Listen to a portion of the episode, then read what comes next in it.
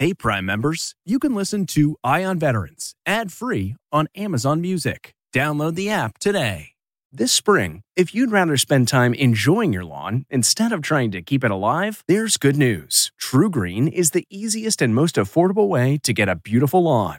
All you have to do is water and mow, and they'll do the rest weed control, fertilization, aeration, and even some things you might not even think of. They'll do all of it, while you can do literally anything else. With TruGreen, you can have your lawn looking as good as a putting green. That's not hyperbole. TruGreen is the official lawn care treatment provider of the PGA Tour. TruGreen offers a satisfaction guarantee, and they have a verified best price promise, which guarantees you the lowest price with no compromise on quality. You do you. Let TruGreen do your lawn care. Visit trugreen.com to get the best lawn at the best price with the best people guaranteed.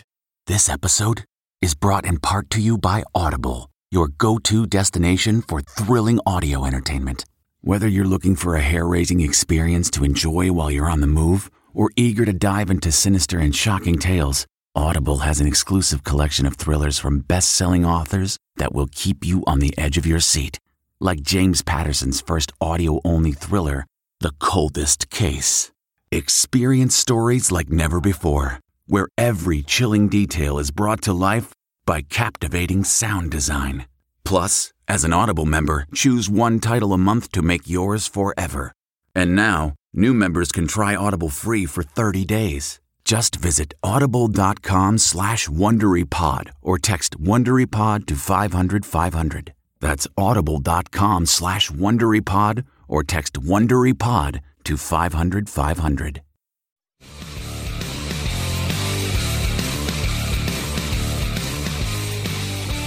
There are nearly 20 million military vets in the U.S., and each week we focus on their stories.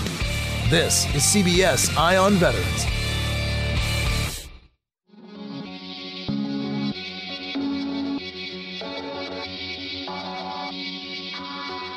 Welcome back to CBS Eye on Veterans, reporting for ConnectingVets.com, the military news and veteran lifestyle website. I am Navy veteran Phil Briggs, and I'm going to follow up now on a story that first got started some time ago on CBS News, where senior investigative reporter Catherine Herridge, who covers national security and intelligence for CBS News, she covered a story about veterans that are being overlooked by the VA and, frankly, by the private insurance industry for diseases related to their toxic exposures while serving during the global war on terror.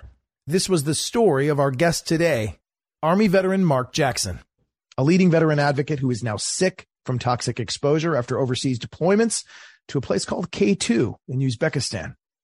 He will not benefit from the recently passed PACT Act, even though the legislation, the promise to address comprehensive toxics has been covered here extensively on this show. We've even recently spoke with Terrence Hayes, the VA's press secretary, about why it's important for veterans to file their claims now because the PACT Act will address many different diseases and many different conditions that are presumed to be service connected. What we have in Mark Jackson's case is nothing short of a deadly loophole.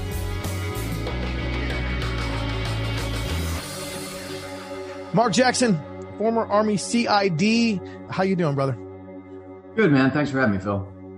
I was just blown away uh, when I saw this because no sooner was the very day the president was signing the PACT Act into law, you were notified by your private insurance company, Blue Cross Blue Shield, that they're going to deny you coverage for an osteoporosis medication that costs nearly five grand a month. And before I confuse things with private insurance and VA, just to clear this up at the top, you've now been denied this osteoporosis medication, which you desperately need because you get the bones of an 80 year old woman and you are in fact only 45 years old. You, you've been denied by VA and private insurance. Is that correct? That's correct. Yeah. I, uh, when I, in fact, uh, at least insurance paid for it for a year. It's a two year regimen for the osteoporosis. They paid for exactly one year and it came for reevaluation. I spoke to them yesterday and sure enough, it is denied. Um, you know, working with my private physician, perhaps they'll be able to do something, but either way, there's going to be a gap in coverage no matter what. Um, and as of right now, I'm down to my last five doses. Um, so yeah, as you said, uh, bird bones, 80 year old lady bones. Uh, that's, that's me. Thank God. Thank God I'm active. Otherwise, uh, otherwise I, would have broken more than just my toes, uh, moving into this. But I, upon the day of my diagnosis two years ago, uh, I, I, applied for benefits to, to the VA to, to get coverage because it's extraordinarily unusual for one, a man to have osteoporosis, but also a man at the time I was 43 when I was diagnosed. It's very unusual for a 43 year old man to have osteoporosis. Um, VA took six weeks and denied my claim out of hand without review, without ever sending it to a doctor, um, without asking for any additional information. They simply just said no. Now, again, that was pre PACT. Let's look at life post PACT. And now that it is law, my first question to you was like, okay, how come you just don't go back to the VA? There are 20 some diseases, cancers, tumors, all kinds of lung conditions and bronchial conditions that are now covered. Why not go back to VA? None, none of the things affecting me are covered. Um, this, this, this was a partial answer to a problem that is going to be ongoing for the next 50 years until we're all dead. To show you how long the government takes to act on certain things, the PACT Act included some additional benefits for Agent Orange. That's my father's generation of veterans. I was active duty from 97 to 05. So, you know, that let me let me do some quick math. So, you know, we should be somewhere around 2047. I should start getting the rest of my benefits um, because it's cheaper, man. Uh, I'm, I'm, you know, I hate to be cynical, um, but when your body's falling apart with you inside of it, it gets tiring. You know, if, if I had one word to describe the past several years of both advocacy, um, accidental advocacy, as you and I were talking about, but uh, you know, the last couple of years of advocacy, the most common refrain that we hear is money, is that it's expensive. And at first I was very polite. Okay, I get it. It's expensive. It's going to be, you know, the onus is on the veteran to prove it. You know, we can't just give presumptive condition. And what I, I, don't have patience for it. I've I've watched too many of my friends die, just like you. Um, you know, you you you mentioned to me the other day your brother died. Um, I you know I held my one of my friend Rob. We, we've been friends since we were eight years old. He died of ALS when he was 36 years old. Uh, my buddy Fung, who was a Vietnamese refugee whom I served with in Afghanistan, uh, dropped dead of a heart condition that he previously didn't have until after his deployments. My buddy Jim had glioblastoma um, and died when he was 50. And I could go down a list of names like this. There's there's a lot of them. You know, I, I pour more drinks out than I do put down my throat um, at, at this point. So when someone tells me that there's it's too expensive,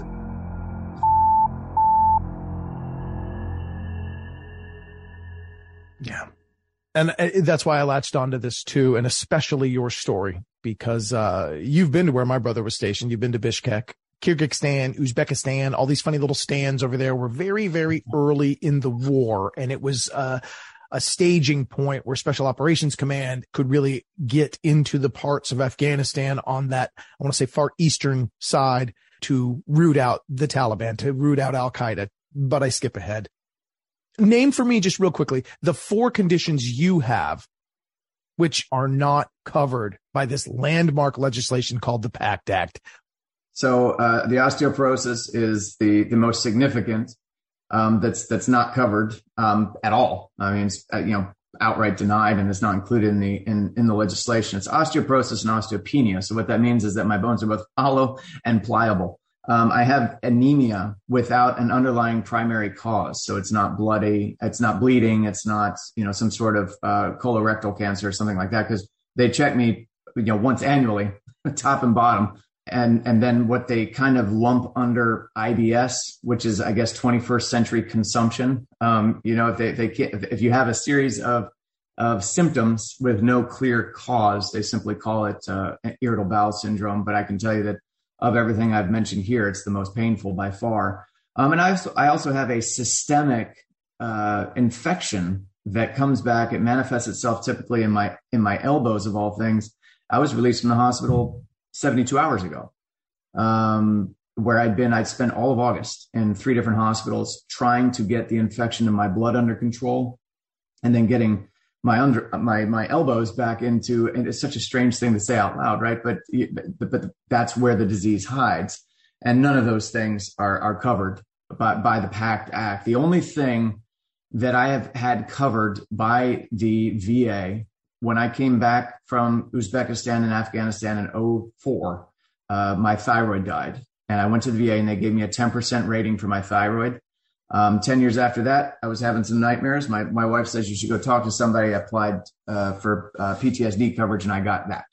So the VA pays me for my bad dreams uh, and they pay me for my metabolism. Uh, and they've denied me everything else, and the PACT Act covers none of that. Wow. Again, of the five, the PTSD and the thyroid taken care of by the VA, but the rare infection, the anemia, the IBS, and the osteoporosis, uh, no one seems to be able to pay for it. Um, let's let's dig into the genesis of all these conditions. You're an army intel guy. You're built for speed. You're bulletproof, man. It's early in the war. You're going to go to this uh, crazy base called uh, K2. And um, say it again, the two cities there in Uzbekistan. K, K2 stems from what two cities? Karshi, which is a city of about 400,000 people in southern Uzbekistan, and Khanabad, which is a tiny little village just outside the gates of the former Soviet air base that we set up on. So K2. Yeah, in American, it's best to just keep it at K2. Um, Correct. you're there, young guy, you know, uh, working on climbing the ladder to senior enlisted there. What the hell was that place like? How toxic was it? You know, I, I kept journals, uh, daily journals. I, I, deployed four times to combat, and every time I kept, you call them war journals, but basically literally writing down the date and the time. And here's what I did today. Spent about a week down in Bagram, and then they said, Hey, you're getting on a C 17, you're going up to K2 in Uzbekistan. And off I went. And it was the middle of the night.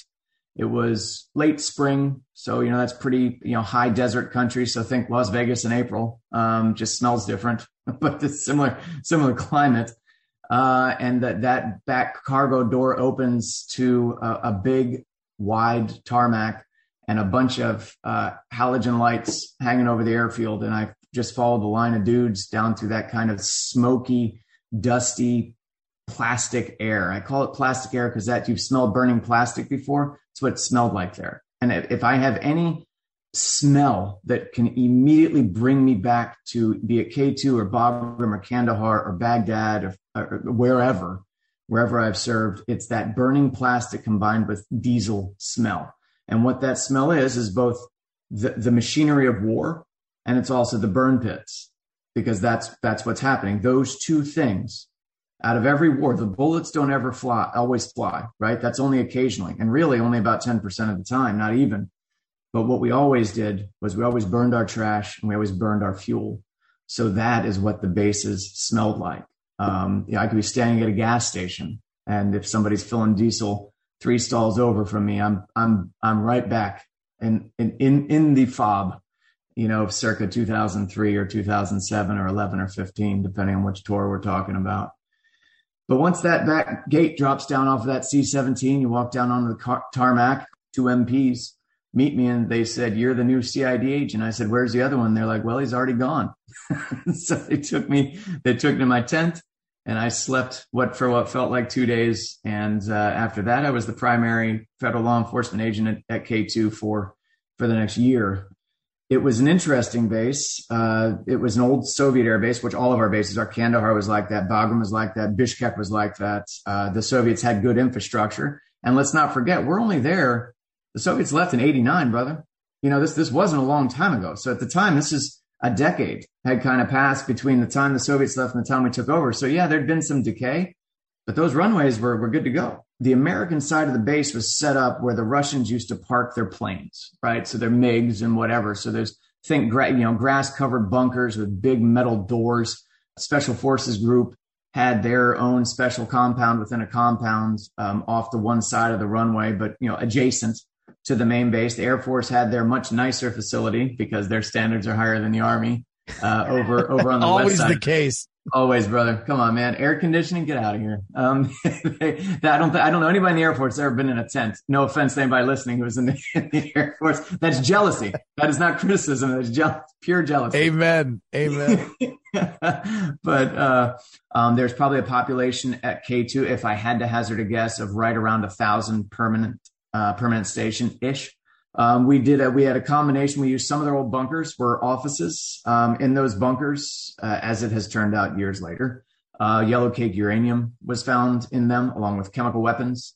Uh, about 100 kilometers to the north, uh, there had been two, and you'll you'll love this one: peaceful nuclear explosions. The, the Soviets had done two peaceful nuclear explosions within 100 kilometers upwind of uh, of K2.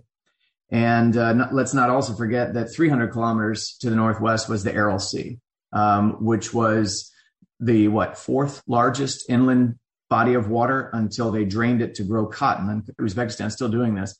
So you have this massive valley, think Va- Death Valley, um, except only recently empty of water and all of that wind pushing all that uh, debris and and everything from the bottom of that what used to be that massive lake and over the city of Karshi and of course over over K2 um, to the point that where the saline and the chemicals would make your eyes and your nose and your skin burn.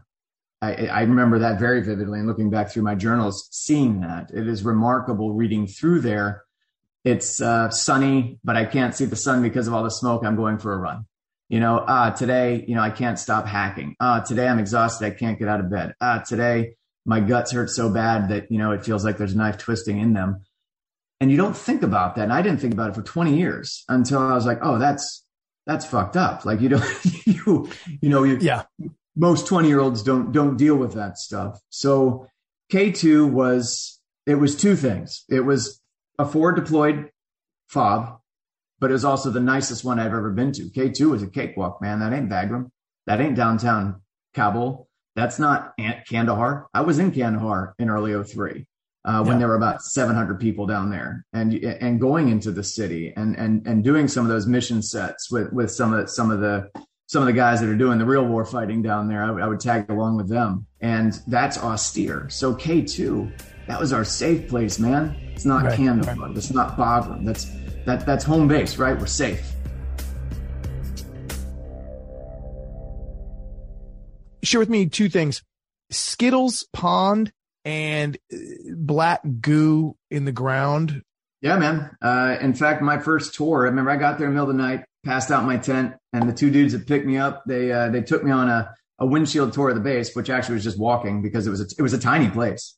Um, to build when they got there, when the combat engineers got there in you know, first, you know, September 14th or whatever it was, 2001, they evaluated the space. The State Department gets us the agreement with with Uzbekistan. We have combat engineers on the boots on the ground with SF in October right? This is just a, just days before we start the invasion of Afghanistan, right? Told the Taliban, turn them over, we're coming.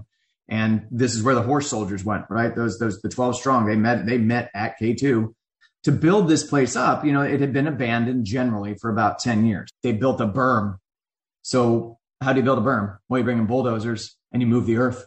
You big, you, you dig holes and you push all that dirt up around the base so you build it into a giant swimming pool, basically, with these 20 foot berms on three sides so that it's defensible. Oh, by the way, that also provides you with drainage for this installation that you've now built. That hole became Skittles Pond, even though it doesn't rain for six months out of the year in that part of the Asian, Central Asian steppes. Um, when it does rain, that pond fills. And of course, your wastewater goes in there as well. But we call it Skittles Pond because it changed colors. Um, more more than likely due to petroleum and other you know uh, waste that was flowing into it, but it changed color uh, depending on the time of year, depending on how much rain there was, uh, depending on on how hot it gets. You know, there's you could always smell it. You know, it has a. I, I don't want to say it smelled like a uh, like a cesspit or something like that. It's it, it had a very specific and unique smell that I've never never really experienced before or since. But it was called Skittles because it changed all the colors of the rainbow, just like that ad when we were kids. Black goo, as they started to build out the base by late 03, so the base had been open for two years. I'd been there about seven months. So they started building sea huts, kind of metal roofed, wood frame buildings. Those are sea huts. And one of the reasons that they were raised up was because when it would rain, it would flood. But when they were digging this out, when they, cause these, these places wound up having plumbing and even though the water is non-potable, it was still piped. And as they were, as they were digging those pipelines uh, throughout the camp, they'd dig down about three feet and those uh, pits would fill with oozing black goo. Uh, think molasses. Think think cold molasses, but with a with a smell and a presence that burned your lungs and your eyes, and then have that omnipresence with that kind of dusty alkaline smell and taste, and then the diesel, and that's what K2 was like. Um, sludge literally leaking out of of the ground, uh, and ponds that change color during the day and, and night and and by season, and then you also had a sky that might be cerulean blue, um, but you'd never know it because of all the gray that that that pallor that that hung hung around the camp. Mm. All of these things lead us to know, as obvious as the nose on our face, that this base is full of toxic crap. Was there ever anybody while you were there that walked around with some kind of Geiger counter, or did anyone ever give the levels of background radiation you guys were experiencing? They did. Uh, and I remember very vividly is October and November of 2003. Uh, they sent down some guys from uh, Europe, you know, the the, chem- the chemical guys down down from Europe to do exactly that, to do an environmental survey. And I remember sitting in my office and I remember being in there. It's a beautiful morning, as beautiful as they can get. And uh, guys in full out biosuits um, came through with uh, the Geiger counters and like like almost looked like tin cans that you'd have for paint. And they went through just taking measurements. Um, they set up a, uh, and I'd seen these uh, since in, in places down in Afghanistan. They set up sniffers basically. It looks like a tripod with a microphone on it, kind of like what you got right there, except it is taking air samples and they do it over a period of time. So yeah, those those guys were there. We never heard anything else about that. I wrote about it in my journals. I saw some dudes in biosuits walking around today. That's weird. Um, but 20 years later, when we started working with Congress, when I when I started talking to congressmen and especially the House Oversight and Reform Committee, uh, suddenly those documents were declassified and they were dated oh, they were dated 01 through 03, um, and the government knew from the beginning um, what what was there, what was what was measurable, um, they they did not come to any conclusion because they didn't do a full scientific, you know, empirical research on it. But there was enough anecdotal data to suggest that it was dangerous in the long term, but necessary in the short term. And that's I'm paraphrasing this. We're talking about hundreds and hundreds of documents um, because once hmm. these were uh, once these were declassified, they acknowledged that there were 500 known carcinogens, um, that there was background radiation uh, somewhere in the neighborhood of 10 times higher than what would be expected elsewhere, that there was yellow cake uranium.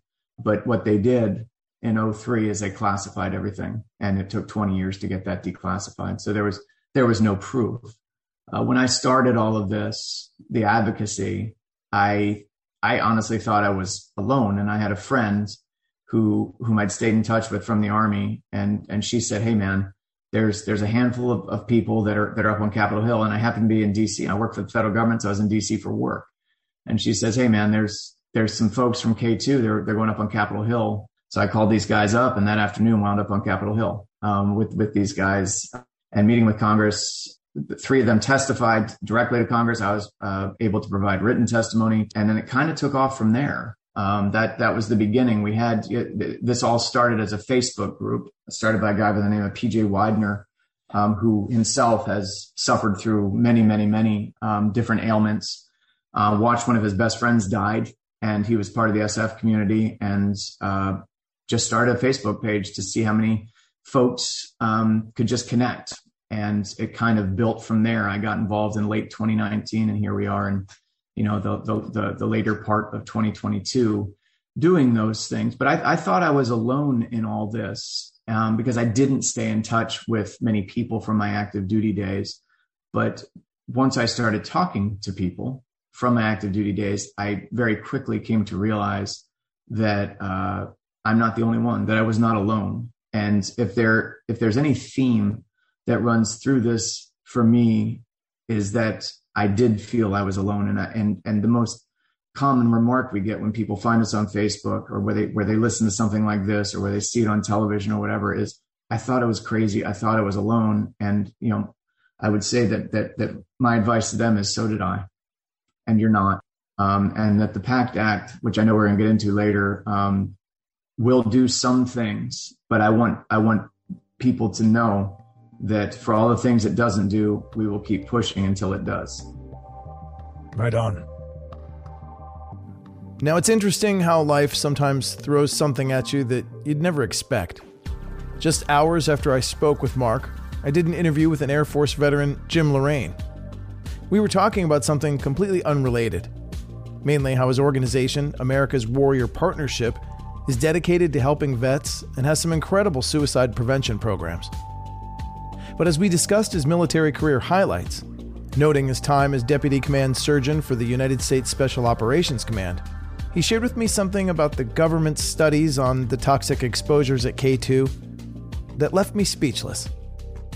I commissioned, when I was at SOCOM as the deputy surgeon, I commissioned the first study of, of K2.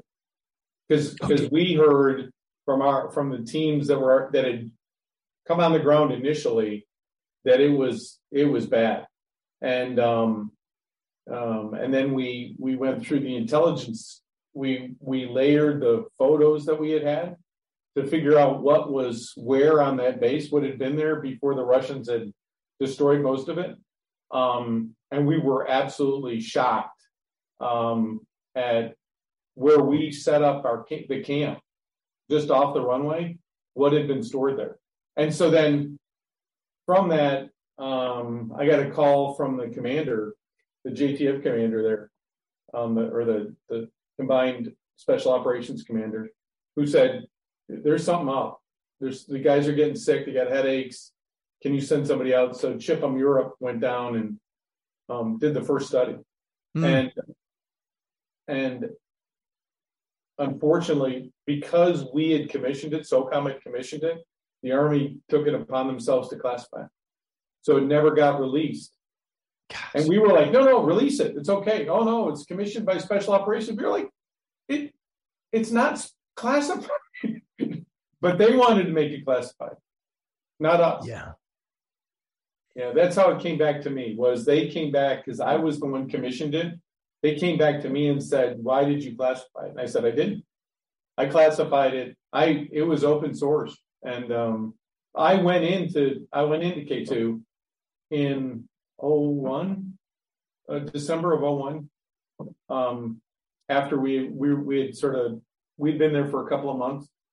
We had done the study. I, they went back. They weren't happy because there was no, there was nothing they were doing. There was no, um, there was no prevention stuff. And so I went, they said, the, commander called and said, you, you're, I want you to come here and you take a look at this.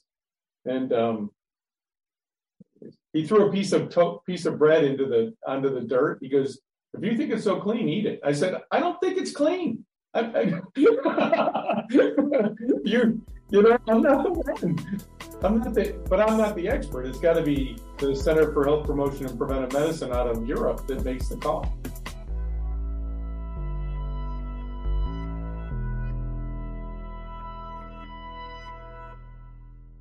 and your first claim to the VA said that osteoporosis, anemia, this these rare infections you suffer from are not covered. So you just kind of are like, damn, my luck. I I don't have time to prove this service connection. I got a job. You're a federal agent at this point working for the government.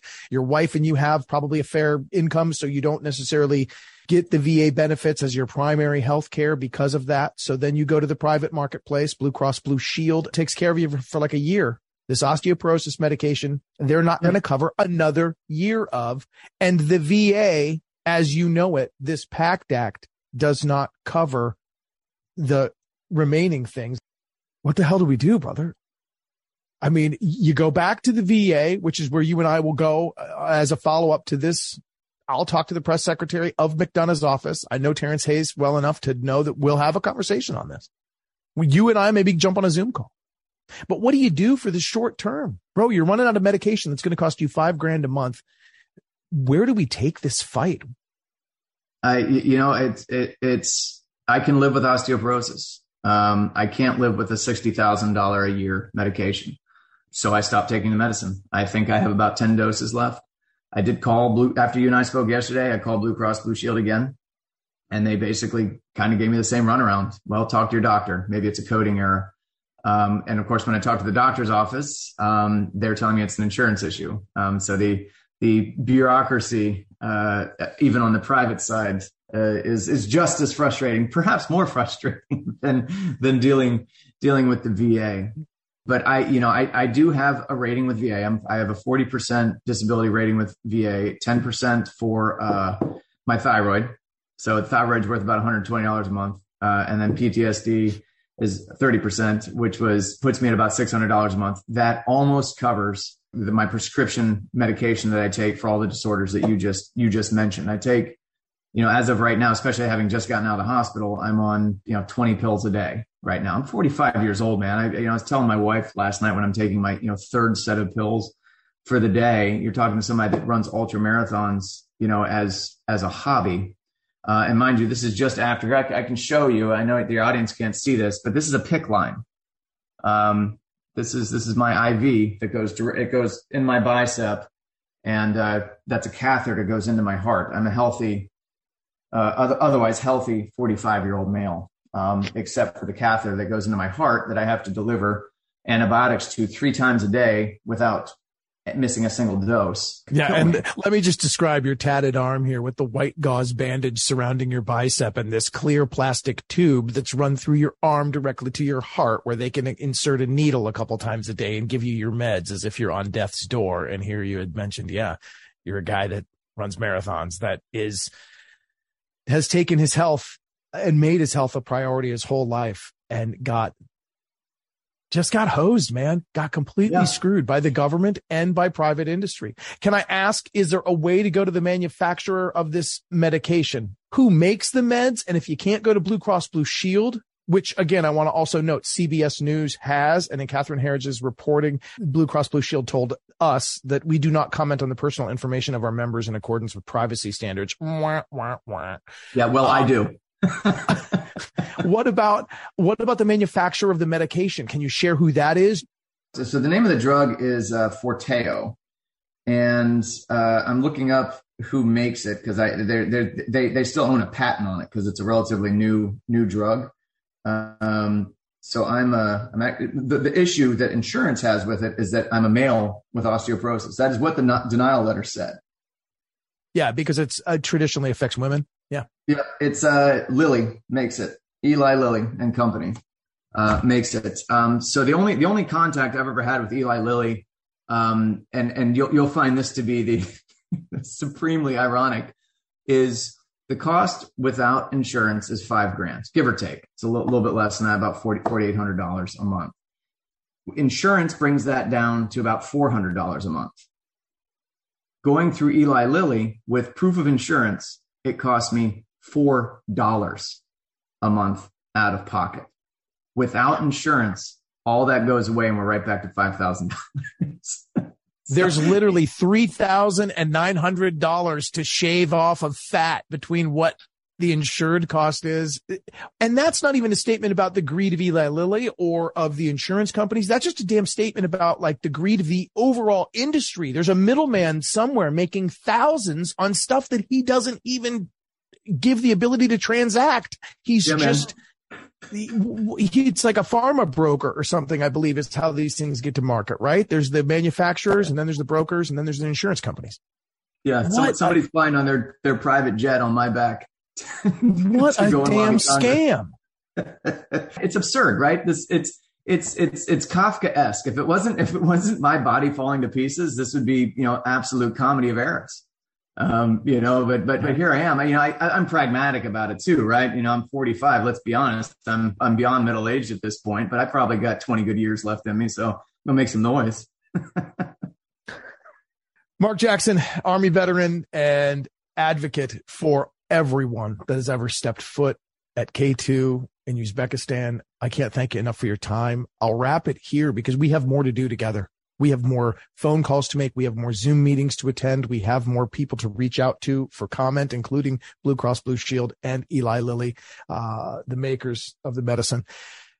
The fight's not over, but it's a shame we have to fight. I thank you so much for sharing with me the vivid images of what K2 must have been like. And, um, you know, we're going to continue. This is probably halfway through the marathon. I've never run a full marathon, but I imagine you get to be about halfway and you're like thinking to yourself, damn, this is a, this is long. There's still a yeah. lot more to go. But like a marathoner, I hope you definitely don't give up until we see the finish line at this. So um, I thank you for sharing your story, giving him hell, brother. The living loophole to the PACT Act. Thanks, Phil.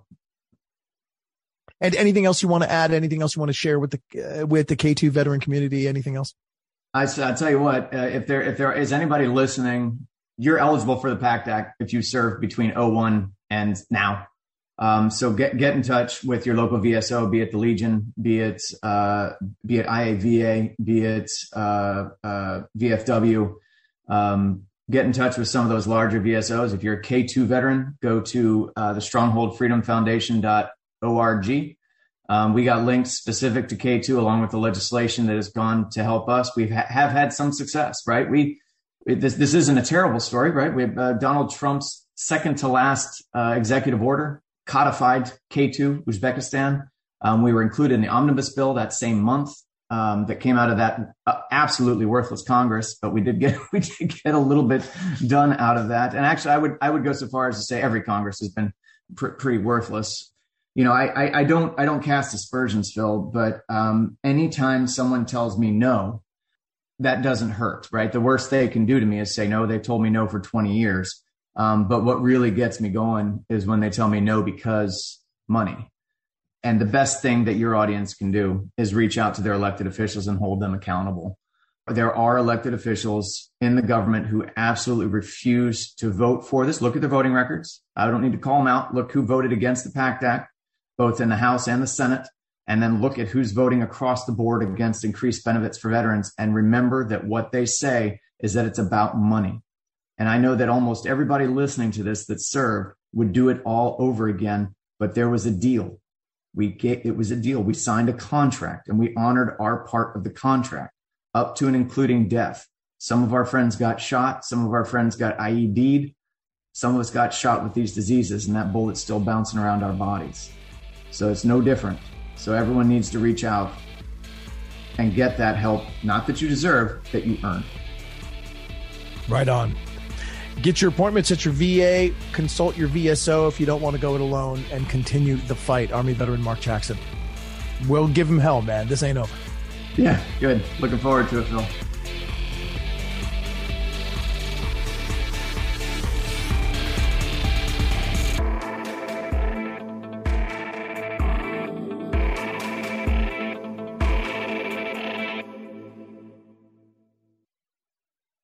Hey, Prime members, you can listen to Eye on Veterans ad free on Amazon Music. Download the Amazon Music app today. Or you can listen ad free with Wondery Plus in Apple Podcasts. Before you go, tell us about yourself by completing a short survey at wondery.com/slash survey.